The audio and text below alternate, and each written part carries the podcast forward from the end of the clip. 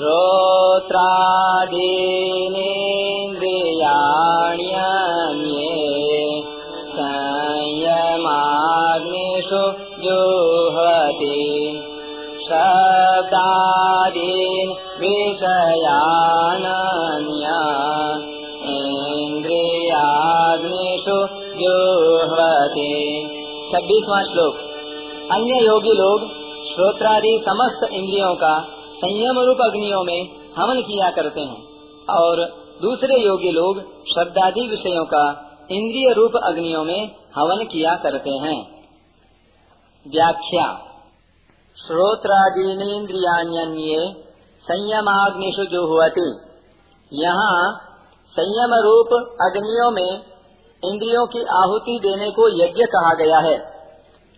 तात्पर्य यह है कि एकांत काल में श्रोत्र, त्वचा, नेत्र, रसना और घ्राण ये पाँचों इंद्रियाँ अपने अपने विषयों की ओर, अर्थात क्रमशः शब्द, स्पर्श, रूप, रस और गंध, इन विषयों की ओर बिल्कुल प्रवृत्त न हो इंद्रियाँ संयम रूप ही बन जाएँ।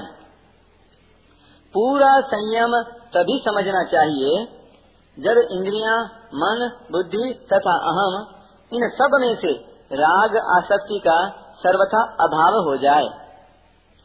शब्दादीन विषयान्य इंद्रियाग्निशु दुर्वती शब्द स्पर्श रूप रस और गंध ये पाँच विषय हैं।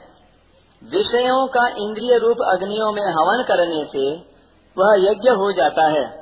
तात्पर्य यह है कि व्यवहार काल में विषयों का इंद्रियों से संयोग होते रहने पर भी इंद्रियों में कोई विकार उत्पन्न न हो, इंद्रियाँ राग द्वेष से रहित हो जाएँ। इंद्रियों में राग द्वेष उत्पन्न करने की शक्ति विषयों में रहे ही नहीं इस श्लोक में कहे गए दोनों प्रकार के यज्ञों में राग आसक्ति का सर्वथा अभाव होने पर ही सिद्धि होती है अर्थात परमात्मा प्राप्ति होती है। राग आसक्ति को मिटाने के लिए ही दो प्रकार की प्रक्रिया का यज्ञ रूप से वर्णन किया गया है। पहली प्रक्रिया में साधक एकांत काल में इंद्रियों का संयम करता है। विवेक, विचार, जप, ध्यान आदि से इंद्रियों का संयम होने लगता है। पूरा संयम होने पर जब राग का अभाव हो जाता है, तब एकांत काल और व्यवहार काल दोनों में उसकी समान स्थिति रहती है। दूसरी प्रक्रिया में साधक व्यवहार काल में राग द्वेष रहित इंद्रियों से व्यवहार करते हुए मन, बुद्धि और अहम से भी राग द्वेष का अभाव कर देता है। राग का अभाव होने पर व्यवहार काल और एकांत काल दोनों में उसकी समान स्थिति रहती है।